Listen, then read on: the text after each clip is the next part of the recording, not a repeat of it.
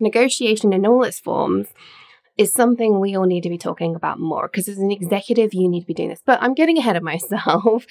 Before we dig into today's episode, I have just one spot left on my coaching program I want to make sure that you know about if you are thinking about making a change in your leadership, up-leveling your career. Make sure you go check out tonicollis.com forward slash work with Toni to find out more. I have just the one spot available right now. That's it. um, um, also, because I know some of you after a short, sharp, get the job style of coaching, and that for many of you, if this is your first leadership role or your first executive role, you're possibly becoming aware that it's a different style of interview. If that's you, I'm offering also a leadership job hunt V I P experience. Rather than over a six-month coaching where we focus on your leadership and all that sort of stuff, this is much more tailored towards getting you the tools you need to land your job, okay? It might be a promotion, it might be um, an external job, but it's much more intensive, and it's split over two, primarily two sessions, two intensive sessions where we'll cover everything from defining or fine-tuning your target jobs, target audience, target employers. Um, we'll do an audit of your resume and LinkedIn profile and make changes as necessary, and if appropriate, also your social media presence, depending on like what kind of role you're going for. We'll build out your approach strategy, your executive interview prep, because there is, yes, a specific style for answering questions when you're going for senior leadership roles. And we'll also be putting in place your career job hunt process so you can quickly take action. And of course, we'll also be discussing negotiation if that's one of the areas you need support. The goal of this V I P service is to get you equipped so that you know everything you need to do to land that job. If that sounds like the type of support you are after, head on over to tonicollis.com forward slash VIP to find out more. You're listening to the Leading Woman in Tech podcast, where we talk about real leadership and what this means for the world of tech, the techniques, tips, and strategies you can use to become a standout leader. I'm your host, Toni Collis, tech leadership coach, strategist, and coffee lover. And in each episode, I share my best insights designed to make your success not just simple, but inevitable. Whether you're on the way to the C-suite, an emerging leader, or a budding entrepreneur, this is the podcast you need to become a lit-up leader and turn your tech passion into a career you love.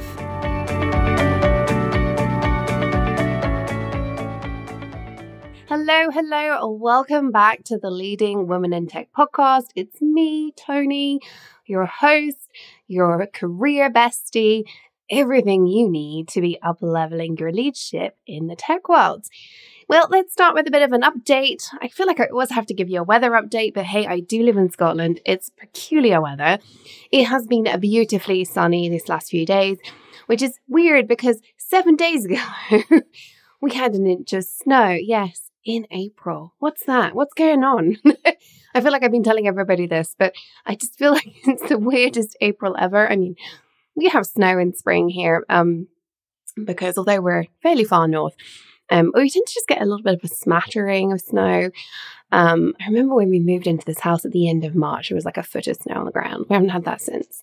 Um, so, but it's just weird to have snow in April that actually like it's more than just a smattering. So weird things going on. And other things that are happening around here, vaccinations are now happening apace around the world. Many of my clients in the U S now had either one or both doses, which is amazing. They're all feeling like they're able to get out and about more and hug people. Oh gosh, aren't we all just missing that? I'd love to know if you've had your vaccine. Of course, pop over to social media and get in contact with me. We're a little bit behind here in the U K and Scotland as well. Um, we're on track for their targets, but they're only just now opening up to under fifties. Um, and my husband, who's a bit older than me, should be getting his vaccination soon. We were hoping he'd get his at the beginning of April, but they slowed down a little bit because of vaccine vaccine um, availability.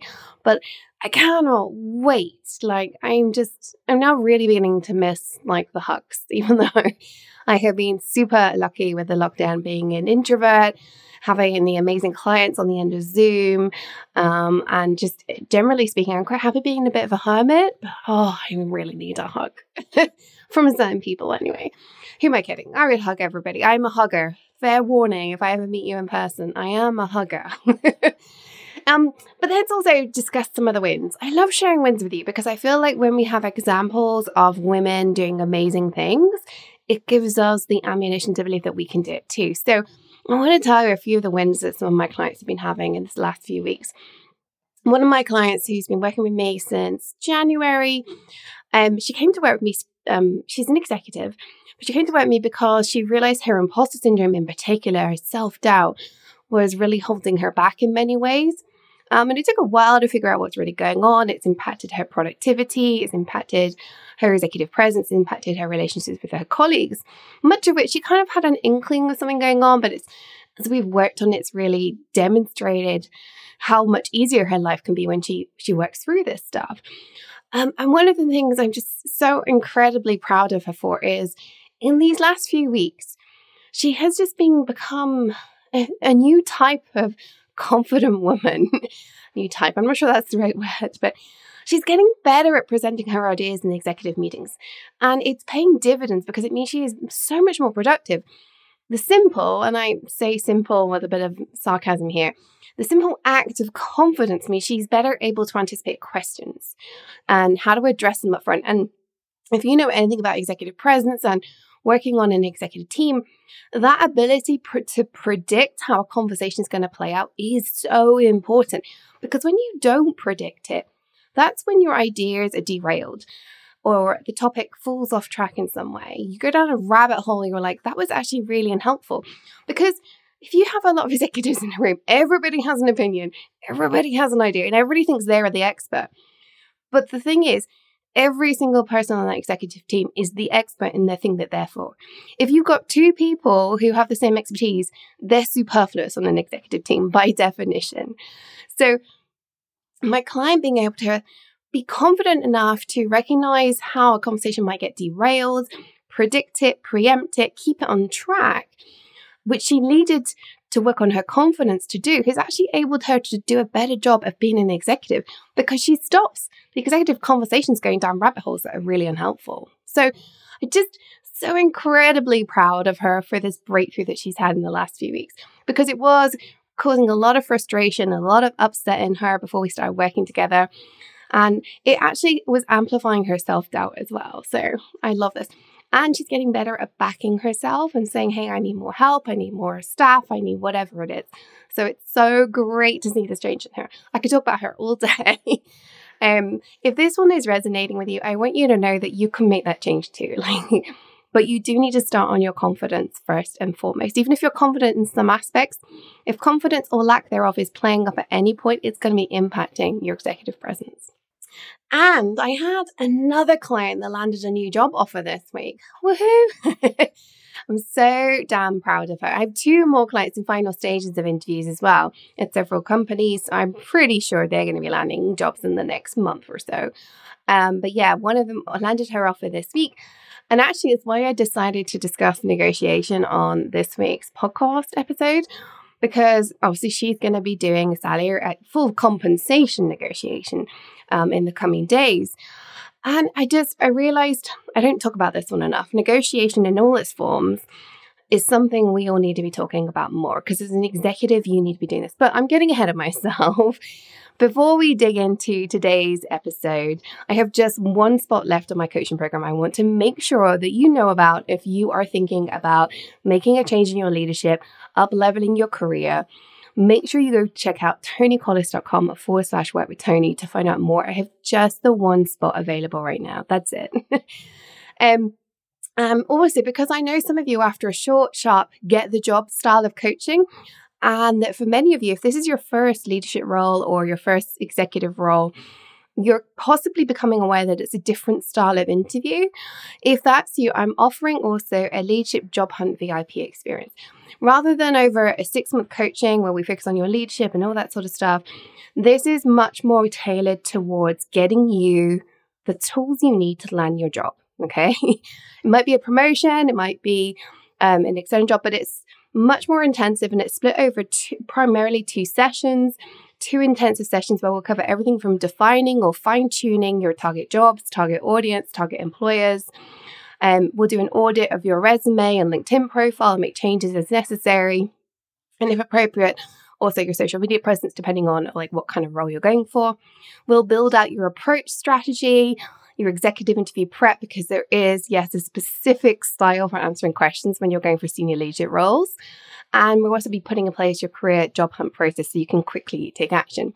And of course, we'll also be discussing negotiation if that's one of the areas you need support. The goal of this V I P service is to get you equipped so you know everything you need to do to land that job. If that sounds like the type of support you are after, head on over to tonicollis.com forward slash VIP to find out more. But let's dig into today's topic, negotiation. Now, you probably know, at least in theory, that you should be negotiating your salary packet when you land a job, right? But today I want to go much bigger than that and talk about your negotiation across every aspect of your career and indeed your life, because it's a tool that will help you drive a smoother path to who you want to be and staying there. I see so many of us not negotiating though, and I was one of them. And honestly, I'm not actually surprised. Society conditions us as women to keep everyone happy, right? We talked to that one before in this podcast. You know, we have to make sure everybody smiles at us. We need to gather our gold stars. That's what society has been telling us for our entire lives. Saying something like, hey, can I have this? Feels like the opposite of that. It feels like the opposite of keeping everyone happy because you're asking for something that's out of your comfort zone. And it's why, although I'm disappointed when I read comments in women in tech communities, such as one I read just last week, which said, well, if you're earning enough and you're comfortable, there's no need to negotiate. And I thought, gosh, but I'm not actually surprised. I am disappointed though, because yes, sure, if we all earned enough and that was the general consensus of life being the thing that it needs to be, then great. But reality isn't like that. Not negotiating has much broader consequences than simply not taking home more money, which if you don't need it, you know why, is, is the kind of point that's being made here. I actually encourage all of my clients to negotiate, even if they don't need the pay rise, because it provides an unconscious message of leadership material and take me seriously kind of things. Because after all, if you aren't willing to negotiate, what does that say about how you'll show up as a leader when another team and you are in conflict over time, resources, or something else? Because you will be in conflict with people at some point. And a great leader knows how to negotiate that in a calm, non-flustered, pleasant way. Negotiation isn't about backstabbing, right? um, if you fail to negotiate or backfill your work, you are going to be doing more hours of work. You're going to be burning out or failing to deliver. And your boss doesn't want that. It's not good for business. And so by not negotiating, you're actually saying, hey, like, actually, I'm not equipped for this job. Now, typically, the way the job hunt goes is that you go through all the other tests for the job, like the interview process, basically, and then you're made an offer and then you negotiate. But you are sending an unconscious message, which is, oh, gosh, do we want to hire this person? You are not done selling yourself just because you've got the offer. You have to keep selling yourself. It's why the first ninety days is so important in a job, something else for another day. But that whole ninety-day onboarding piece is also essential because you are selling yourself. Up until the point you've been there for a year, you were constantly selling your expertise and saying, hey, you made a really good choice hiring me. And the negotiation piece is a really big and important part of that. The real cost of failing to negotiate is very complex and far beyond the salary piece. Don't get me wrong, the salary piece contributes to the gender pay gap we hear so much about, although it's far from the only piece. it's, a, it's really about not being seen as leadership material, not being taken seriously. It's about having to justify yourself more of the time because you didn't negotiate at other times. It contributes, it adds up, it says this person's a walkover, not necessarily consciously, but unconsciously. It makes your life a whole lot easier. Oh, and by the way, they'll check up on you more because they don't trust you as much. Being able to negotiate is a way for people to build trust in you. Believe me, I know it sounds like a really messed up thing. It should be the other way around. It's not. If you see somebody saying, I'm this good, it unconsciously says, trust me. It really does. It's that whole confidence piece. And I want you to be confident. And of course, it goes bigger than just the day job. Many of my clients with young children who had to be homeschooled during the pandemic have had discussions in the last twelve months, um, also known as negotiations, by the way, with their partners about equitable sharing of childcare responsibilities. In fact, a couple of my clients had discussions about who was also going to be doing the housework. Um, And, you know, especially because many of us have had people in historically to help with cleaning or whatever, and then that has disappeared during the pandemic because we can't have people in our homes. The people I've seen who've actually had those conversations have built stronger relationships. There's more respect in both directions. And, you know, it improves relationships as well as setting a good example for our children. And why wouldn't we want to do that? If you've got a little boy at home, he's seeing women stand up for themselves, and that's a good thing. If you've got a little girl at home, you're telling your little girl, Mommy stands up for herself. I can do the same thing one day. Because at the end of the day, if we don't ask our partners, how are they supposed to know? Don't get me wrong. I would love it if my husband could read my mind and anticipate things more. I get very frustrated that he's not a mind reader. But as much as I love him dearly, he isn't a mind reader. So I make sure I ask. I don't get it right all the time, don't get me wrong. And it's often uncomfortable and annoying, although less so these days because it's become something we're just happy to talk about. And he asks me stuff too now. But it's a lot less annoying than sitting there and being really annoyed and really upset and then eventually exploding or burning out as a result. Or at least sitting with a whole load of resentment, which is something I used to do. So negotiation is a tool that helps every aspect of your life. So I want you to really embrace it. But let's get back to job-based negotiation. Now, obviously, it does start with your salary or total compensation package. And even if you are comfortable with the initial offer, I always, always suggest make a counter offer. Firstly, remember that it's basically expected. And the thing is, if you don't counter, it says unconsciously that you don't back yourself. One of the best things I did was knowing my red lines for my first C-suite. And actually, it wasn't so much about salary. I did have a red line on salary, but the one I had to be really firm on was moving to Spain. When the offer was first made, they wanted me to move to Spain. And well, I'm married. I have a two-body problem. And my husband and I had decided mutually, actually, I didn't want to live in Spain. It's too hot for me. But more than that, um, we didn't want to leave Scotland for his job because my job was going to be a bit of a punt. So we decided we wanted the um, the the kind of comfort of staying here, whether he had a secure job. So I turned down that initial offer. I said, I'm sorry, I'm not prepared to move to Spain. And I thought that was it. Several months later, having spoken to a couple of other people, they came back to me and offered me that job anyway. I knew my red line. I didn't cross it. And I was comfortable with the potential consequences of not getting the job. In hindsight, of course, beautiful, it worked out. But I had to be really comfortable in that moment of, I'm not going to move to Spain, and that's okay. Another thing I did with that job, which actually also really helped around negotiating, was I spent a lot of time negotiating the terms of the contract, largely because I was in a different country. I'll never forget, though, on my first day, my new C E O telling me that my negotiation on the contract had reassured him I'd be able to negotiate and pay attention to detail on behalf of the business. My negotiation provided him with a level of trust in me that otherwise we'd have taken months to build in a different way. I hit the ground running because of that trust. He had somebody on his team that hit the ground running because of that trust, all because I negotiated. It's, it sounds so silly and trivial in hindsight, but it was such a big deal at the time. And I really want you to lean into that. Backing yourself is only going to be a good thing. Now, I've also had clients push back on an initial offer, although they eventually take it because it says, take me seriously, right? You might take the number that they give you or the compensation package they give you, but you need to say, hey, is there any room for maneuver? Because it says, you need to take me seriously. I've seen time and time again that when we do this, that we have more innate authority when we then step into the role and than when we just grab the offer in apparent desperation. You are setting the tone for, I back myself. You see, everything from your first informational interview, and by the way, your LinkedIn profile as well before that, everything from that first contact point with a potential employer sets the tone for everything that comes afterwards. And negotiation is a big part of that. Just because you've landed the offer, you are not done selling yourself. And negotiation is part of selling yourself as a leader. I feel like I've said that ten times. But until you really embrace it, I'm not going to shut up on it. As a leader, you will need to negotiate on, t- on your team's behalf all of the time. This may be workload, priorities, resources, something else. It may just be saying, we've just done this great work. We need the marketing to make sure it's, you know, given the proper potential. Whatever it is, you will be negotiating all of the time as a leader. You might not realize half of what you're doing is a negotiation, but it is. Now, you may well find that a little bit easier because it isn't, it's quite as uncomfortable. It's not about you in the same way, but it's the same skills and tactics. So you need to be practicing them all the time.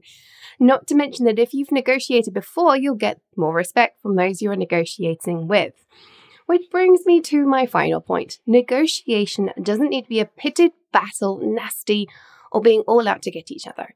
In fact, that isn't really negotiation, although that is an outdated and unhelpful view that's very popular. And I think it taints a lot of our perceptions of what to expect in negotiation. But at the end of the day, every conversation you have with your colleagues on some level is a negotiation. You might not view it that way, but it is. It's like, I want this, I want this, who's going to get what, you know? You are coming to a place of mutual agreement that works for all parties involved. View negotiation that way. Mutual agreement that works for all parties involved. If the word negotiation throws you into like a head spin, you're like, oh my goodness me. No, mutual agreement that works for all parties involved. Which is also why it's worth knowing your BATNA. So this is a phrase that negotiation researchers call the best alternative to non-agreement, that is what will happen if the two parties or multiple parties involved in this negotiation cannot agree. What happens if you walk away, right? You walk away from your job, you don't have a job, you take um maybe if you fail to negotiate an extra team member for your team, somehow you're going to have to drop some work or you're going to have to take on extra hours for your team, something else. What is the best alternative to zero agreement, non-agreement, your BATNA? And also, what is the other side's BATNA? For example, they take a backup candidate instead of you. Maybe they don't have a backup candidate. If you can understand where their position is, this is really powerful. Um, if it's about workload or who's going to do work or when, it might be that some work doesn't get done. Understand both sides' BATNA, your BATNA and the other side's BATNA, and you'll have a better idea of how to get to that mutual agreement that works for both parties and what you can really expect from this negotiation. And of course, if this is something you struggle with, whether from an experience point of view, how to prep for negotiation, or if it is something you want to do in an upcoming job hunt, I'd be delighted to help. So remember, check out my program at tonicollis.com forward slash work with Toni, or my V I P leaders package at tonicollis.com forward slash VIP. But let's finish up with a leadership mindset moment. In case you're new around here, a leadership mindset moment is an actionable tip to help you adjust how you act or think, make it easier to up level on the topic of today's podcast, which of course is negotiation. So today's leadership mindset moment, I want you to think about not second guessing yourself. Let me explain. It's very easy to talk yourself out of negotiation because you are afraid of your BATNA. In the job hunt in particular, when you get to an initial offer, it can be so tempting to just take the offer. We become afraid of our BATNA not getting the job because maybe, just maybe, if we counter, then the job will be rescinded. Ooh, gosh, that's gotta suck, right? Now, I've only ever heard once of a job offer being re- removed from the table when somebody has pushed back on the offer package. And quite frankly, if that does happen to you, you probably don't want to work there because that sounds like a toxic work environment. Somebody who's prepared to say, I'm not even going to like talk with somebody any further who said, hey, I'm worth more than that, is not a workplace you want to be. So stay strong. But know your red lines well ahead of an offer. I encourage all of my clients going through promotions or job hunts to know their financial and full compensation package red lines well ahead of time, because it can be really easy in the moment after three weeks of really intensive interviews and being really passionate about this job to be pushed past a red line that you wake up the next morning full of regret over. But you've said yes, so you carry on. So I want you to know your red lines. Stand firm, and then don't second guess how you came up with that salary or a number of days of paid time off or anything else in that package that you decided was a red line. You should have come up with it when you were less emotionally invested, and therefore it's the logical option. When we do that, great things happen. Don't second guess yourself. That's it for today's episode. If you love this and would love some help up-leveling your negotiation, leadership and career, then do check out my coaching program at tonicollis.com forward slash work with Toni and tonicollis.com forward slash VIP for that V I P intensive. And remember, I have just the one spot left on my six-month one-to-one coaching program right now. So if you're wanting help in improving your confidence, leadership, and easing your way to a role in the executive team, make sure you book a free, no-obligation chat with me, and we can discuss what the right support for you is. Until next time, remember, stay on your tech leadership game, follow your dreams, because the world really does need that uniqueness that you bring as a leading woman in tech.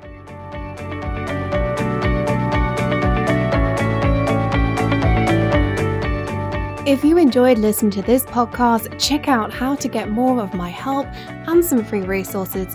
It's where I take what I talk about in this podcast and really help you apply it.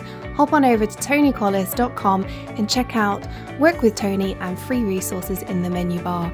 Until next time, this was Toni Collis on the Leading Woman in Tech podcast.